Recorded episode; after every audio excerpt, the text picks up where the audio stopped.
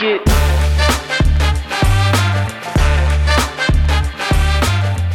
Welcome to another episode of Strata Shorts. My name is Thomas Schreiber, and I'm the Director of Marketing here at Strata.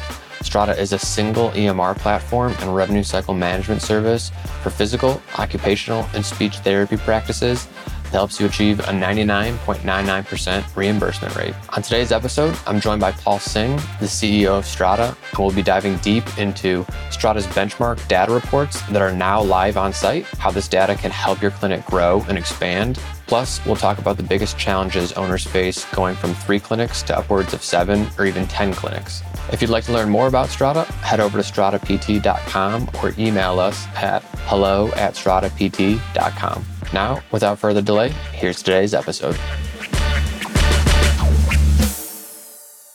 So, Paul, let's start with the project that we've been working on the last couple weeks and last couple months, really, which is this aggregate data that we're composing at Strata and, and basically going to give away for free to anyone who wants it. Give a little insight into what that's going to be, and then give us a sneak peek into the actual data that the customer is going to get. Yeah, yeah. So it's bleeding edge. I'm actually the one building the prototypes, obviously with the help of some of the folks on our engineering team, but it's all bleeding edge stuff right now. But you know, the summary of it is is that what we're going to release is we're rolling up all of our data across all of our clients, across all the states, millions of data points, and we're just going to give it away. So I'll talk a little bit about what that looks like here in just a moment. But before we get there, let me just kind of explain the problem. This industry, on the whole, suffers from a lot of asymmetric information. And what that means is a particular practice owner only really knows the metrics around their practice. So they go get credentialed with an insurance payer. They also only know the numbers, whatever that payer is going to pay them. If they're lucky, they have a couple other friends that have practices of their own. And informally, they may trade emails, texts, or dinners where they say, Hey, how much are you getting paid by that payer for this? Vice versa. And then if they're really, really lucky, they're part of like maybe a, a, country club that has a couple of these. You know, the flip side of this is is that more often than not, these practice owners are also members of trade groups. And I won't name names to cause any rifts, but if you're a practice owner, you know who I'm talking about. And those trade industry or those industry organizations actually prohibit you from asking on the master email list about those sorts of things like, hey, how much am I getting paid? So our idea is, is to kind of expose it all. It should be fair. The point is, all this should be fair. If I'm a practice owner and I just got credentialed with a certain payer, I should at least know that I'm getting a fair payment that's in line with everybody else around me. So, what we're really trying to do is kind of make a dent with this asymmetry of information. So, for us, we've collected millions of data points around patient claims, patient visits, patient encounters over the years. And starting later this month, we're going to roll out a practice metrics or practice benchmarks report at the national level and at the state level. So if you can imagine it, you'll be able to click right into this report and see charts that represent the top 10 or 11 metrics that we think are important around your financial or RCM component of your business.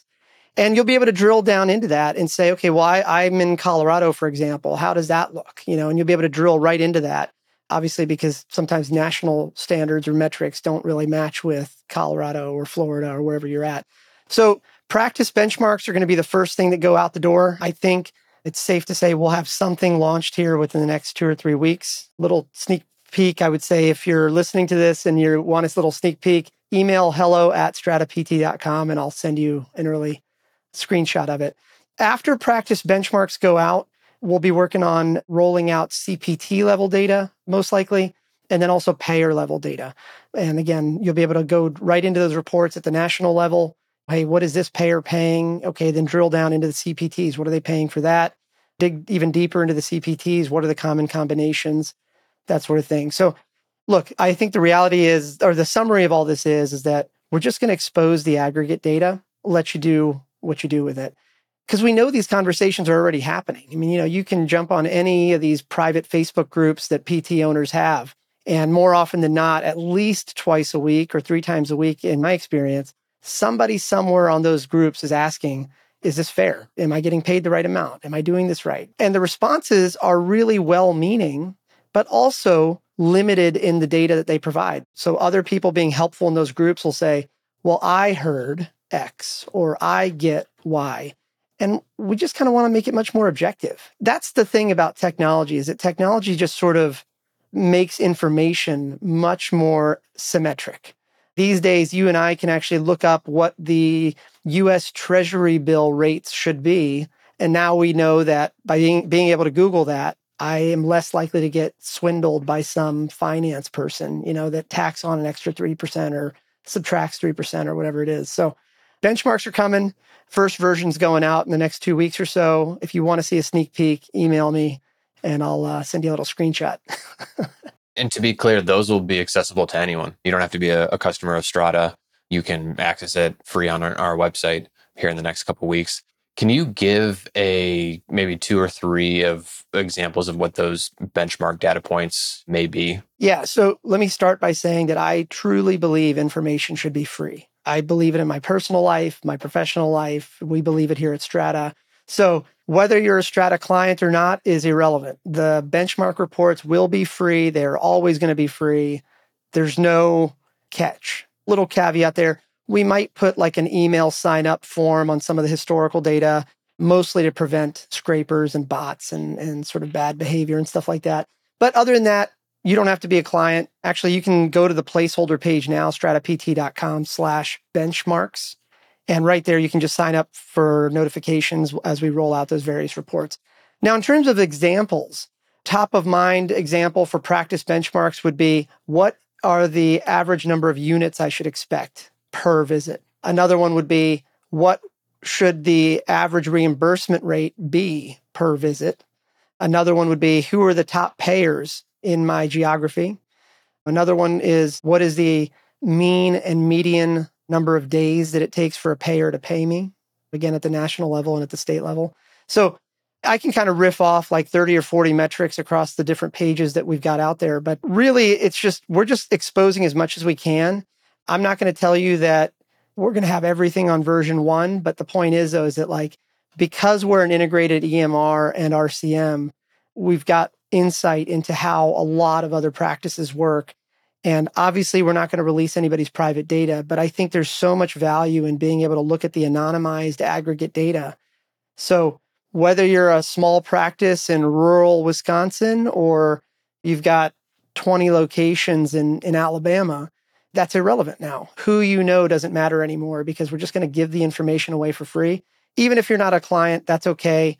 I want you to just print it out, staple it to your cubicle wall, and just make sure that you hit the benchmarks. And look, if you're better than those benchmarks, come on this podcast. We want to talk to you. I want to learn, and we'll make our product better by by learning from you as well. Especially when it comes to the reimbursement rate, right? The understanding that and working up to that. I think that's one of our big goals is that people don't accept 80%, they don't accept 85%. They try and get that 99.99%. And they'll see with a lot of our clients, that's in the data that we have, that's what they're hitting and, and that's what's possible. Yeah, this might be a separate topic for a different time, but one of the reasons why billers will often put a much higher value on the claim is just because they're trying to capture any additional payment amount that might be available. Because here's how I explain it to my friends that are not in the healthcare industry is I say like, look, that thing that you got an EOB on that says that it was a $4,000 bandage or something, it's not $4,000. Nobody's saying it's 4,000. But hey, if you were in a situation where A, you know you might only get 80% of the claims paid, and B, you don't trust that you're actually getting paid the right amount by the payer anyway, what are you going to do? Well, you're going to like raise you're going to just throw some big number on there. And I'm obviously exaggerating just a tiny bit, but you're going to throw a big number on there because, hey, if they pay it, or even if they don't pay four grand, but they pay 810, that's probably more than what you thought you could get for it. And that's kind of, unfortunately, the state of the industry we're in. Like, I, it's almost like, so it's interesting. Publicly, medical billers, I think, or people that do medical billing are all like kumbaya and rah rah. Uh, and they have to be, I guess, right? You know, you kind of don't want to be the negative Nancy or the Debbie Downer or whatever. But privately, you chat with these folks, and really everybody kind of agrees. This is medical billing is like throwing a dart on the wall in the dark and hoping, hoping you hit somewhere on the target. Because that's what it's like. You don't know if you're going to get paid. And even if you do get paid, you really have no idea if you're getting paid the right amount or the fair amount that your peers are. And that, I think our benchmarks, if nothing else, if we can bring transparency here, it's a win. Even if people don't become our clients, that's okay. The point of the benchmarks is not that. It's simply to just make the information free the way it should be. Totally. So let's transition, Paul, to you've the last year or so, you've talked to a lot of the Strata clients. We've talked about that on previous episodes. When you talk to them, when you talk to our customers about growth and how they're thinking about scaling their business and, and growing revenue, what is one of the number one things that they're trying to solve and accomplish? So, this is one of those simple questions that is really nuanced. But when I talk to our clients, one of the things I try to do very early in the conversation is, is try to get an understanding of what success looks like to them. And I say that because not everybody wants to grow. We have some clients that are like, hey, I'm good where I'm at. I just want to keep it going. And then we have some clients that are saying, like, hey, I don't really want to grow. Like, I don't want a second or third location. I just want to make this location more profitable, more efficient, that sort of thing. And then we also have clients that say, I can't wait to add another location or another three location, or I'm going to add 15 more locations next year, that sort of thing. So I try to very early in the conversation get that frame from them so that everything I talk about after that is relevant to them. So for that first group of people, obviously, we're not going to try to make them grow if they don't want to grow. That's totally okay. We're just there when they need us, that sort of thing. That second group where they might say, like, uh, I just want to grow my practice, but I don't want to, like, that doesn't mean I need a second location. I don't want to add five more therapists or anything like that. For them, we might get into operational metrics and talk about what the efficiency of their overall organization is and have a good conversation. Hey, your cancellation rate seems to be a little high, or your average visits per occurrence or whatever is a little lower than the average in your area, that sort of thing. But arguably, the most interesting conversations is with that third group of clients that we have, where they might say, I want to buy or build one more location this year or three more locations in the next two quarters, that sort of thing. That's really fascinating. It's obviously a nuanced thing, but typically when they're ready to have that conversation, they're already running a tight ship. They've been a client of ours for a couple months. We've helped them clean up. They've essentially gone from like that second bucket where they're just trying to like make the ends meet, make the numbers work or whatever. And I know I seem biased when I say what I'm about to say, but it's true. The way you can think as a practice owner when you're actually receiving 99% of your payments is very different. To put it a different way, the difference between a 99.99% reimbursement rate and an 80% reimbursement rate regardless of whether you do it in house or through us, regardless, the difference there is barely making payroll versus actually having a profitable business that you can distribute cash from. So it's interesting to watch some of our clients go from, in some cases, teary, emotional, scared of missing payroll to 13, 15, 40 days later saying, I can breathe now. And now they can actually like look forward to whatever they want to build whether that's taking money off the table for their family or giving their employees raises or building location three. That may not be as punchy as maybe the audience wants, but it really starts by defining what success looks like to you. But your life gets a lot easier when you get paid. and I think it's nice too when we understand where the client is wanting to go, whether they want to stay the same, they want to just keep this one practice and continue to, you know, grow it profitably. We can kind of say, all right, let's look at those metrics depending on what your goals are right? If you're wanting to grow five, six locations, you want to expand to another state, we can pull the data and look at your numbers and see, okay, this is, you know, where you're at right now. Here's where we think it, it needs to go based on what you're you're wanting to do. Correct. Yeah, it's really interesting. I don't mean to segue, but but just on a related note, this reminds me of a conversation I had with a buddy of mine yesterday. His wife owns a practice, you know, in the mental health space, and they do about 800 to 1000 visits a month, that sort of thing. But one of the reasons he called me was he said, Hey, we're thinking about buying an OT practice. We've got the operational metrics from them, that sort of thing. Like we've been referring a lot of clients to them, but hey, can you tell me what the practice benchmarks ought to be so I know what I'm actually buying here? And it sort of dawned on me. I sent him a screenshot of like the benchmark reports that we're working on. And it dawned on me though that if building or buying additional practices is on the radar for you as a practice owner, that's exactly where like our aggregate data should help you. Because obviously every seller of a practice thinks that their practice is the best thing, you know, on God's green earth. And, and it may very well be, but let's let the data decide that, not their ability to market or their broker's email list size decide that. But yeah, I mean, going back to like what growth conversations look like, it really just boils down to what does growth or what does success look like to you? And then we sort of tailor our discussions with that going forward. And as we grow now, actually, if you look at the website, you'll see that we have four products. The first two are obvious Strata EMR, that free software that we provide, Strata Billing, the plug-in turnkey billing product. But then we also have Strata Growth and Strata Capital. And what we're really talking about here is Strata Growth, that we'll actually be hiring some folks to join that team because between me and the account managers, we're a bit of a bottleneck. It turns out there's more clients out there that actually want to grow if you open this topic with them. And we needed to put the data together, which is what we're working on now. And then over the coming months, we'll add a couple more folks to the Strata Growth team, and they'll be available for free to our clients to help them build the business, build the lifestyle that they want. And when you're talking to those those owners that have maybe three or four locations and they're looking to get to 10 or 12, what challenges or what is keeping them up at night currently right now? Is it a, a capital thing? Is it a we can't get enough customers to expand beyond that? What is the the number one challenge there? I would say if you've decided that you want to grow beyond one or however many practices you have, in my experience, there's really like three high level challenges that commonly come up in the people that I talk to. The first is, is this fear that if you take your eye off the ball of your current business to just look into the future, there's this fear that what if operationally it falls apart? What if billing falls apart? What if some other metrics fall apart? So that's where we come in. Again, I know I'm biased here, but a big reason why our clients are able to grow is because they kind of know that if we screw it up, we also get hurt, right? Because our, our revenue model is built around that. But anyway, concern number one when you think about growth is really about gosh, if I focus too much on growth, will something in house already slip? And so that for our clients, I mean, we've got clients that are, you know, adding three, five, seven practices a year.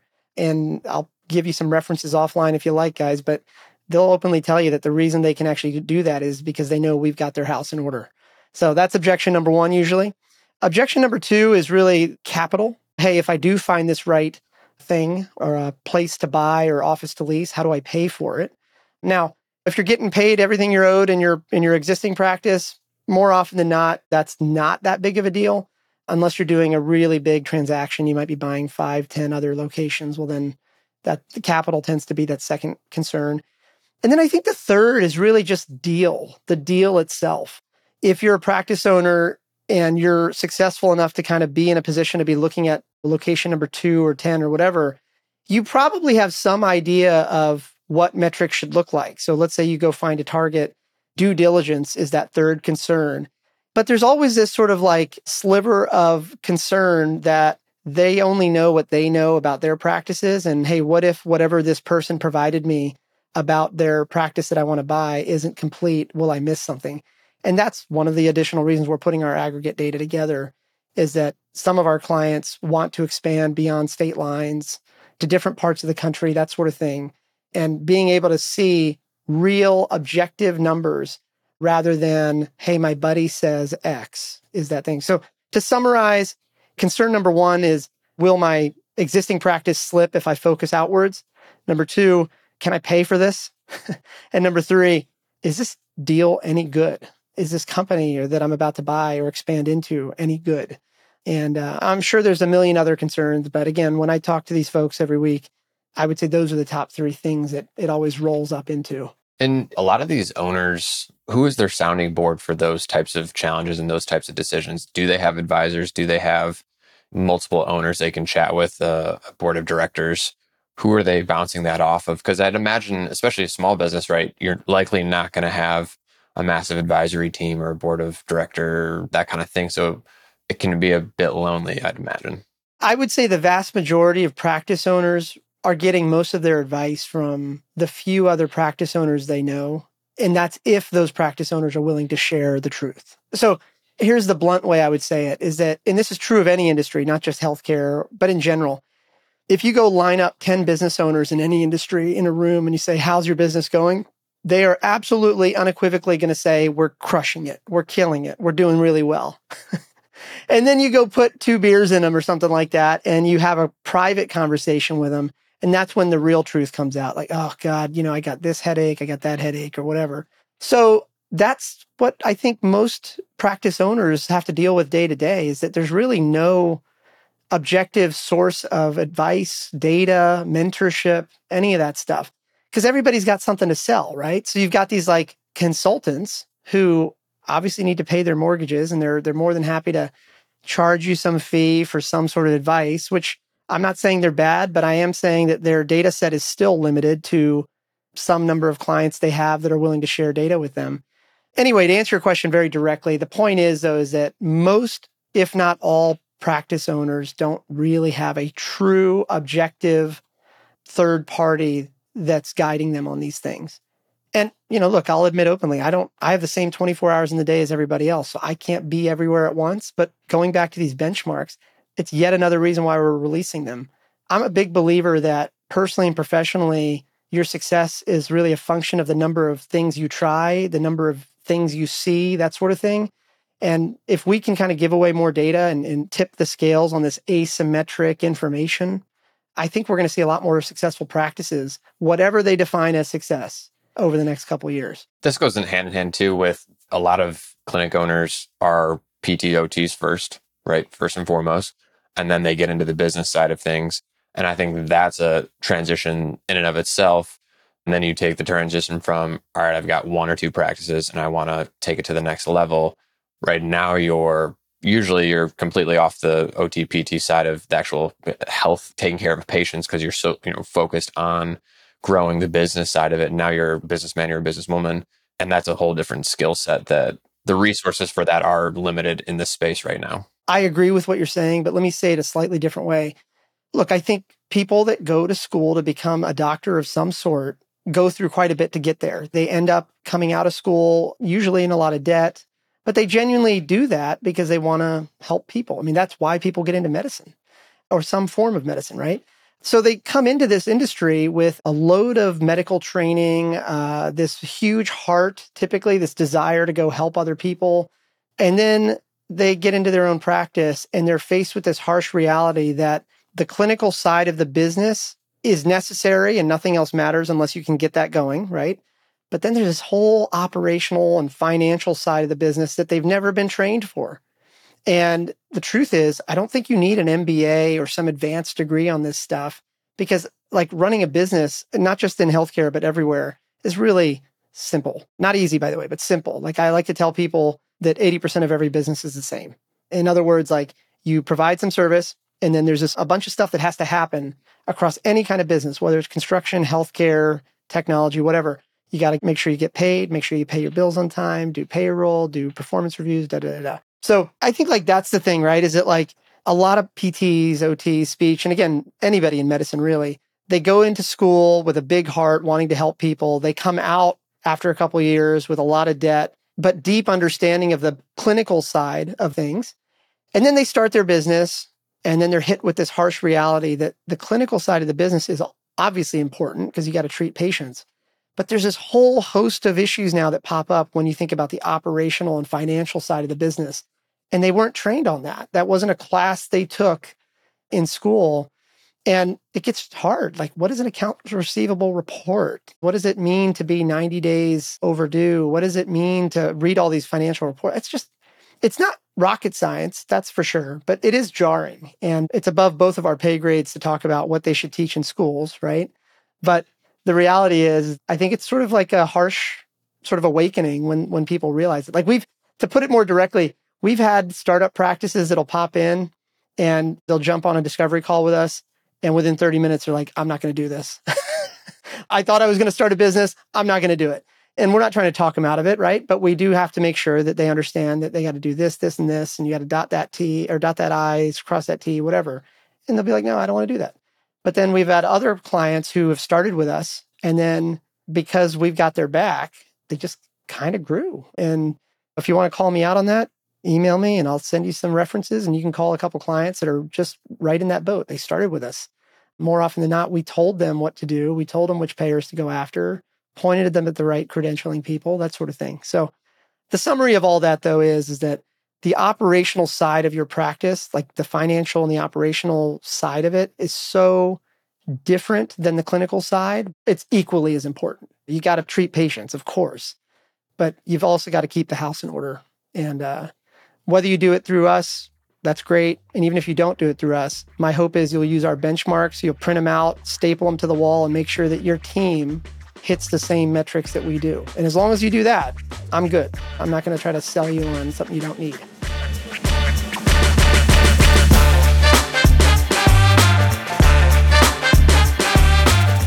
Thanks for listening to another episode of Strata Shorts. Strata is a single EMR platform and revenue cycle management service for physical, occupational, and speech therapy practices that helps you achieve a 99.99% reimbursement rate.